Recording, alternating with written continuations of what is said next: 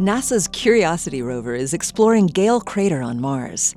The crater contains rock formed from sediments deposited billions of years ago on the bottoms of ancient lakes and rivers of liquid water.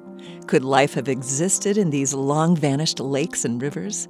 Paleontologists looking for evidence of the earliest life on Earth rely in part on analysis of the element carbon.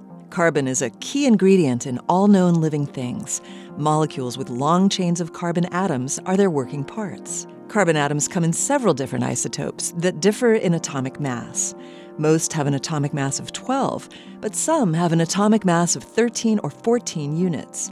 Living things prefer the lightest isotope, carbon 12. Paleontologists know that carbon found in the fossil remains of living things has a higher fraction of carbon 12 than carbon from non living sources. An anomalous amount of carbon 12 has been found in 2.7 billion year old sedimentary rock from Western Australia.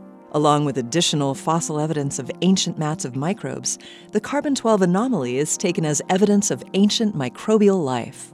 In 2022, a team of researchers announced an important finding from Curiosity's analysis of Martian samples.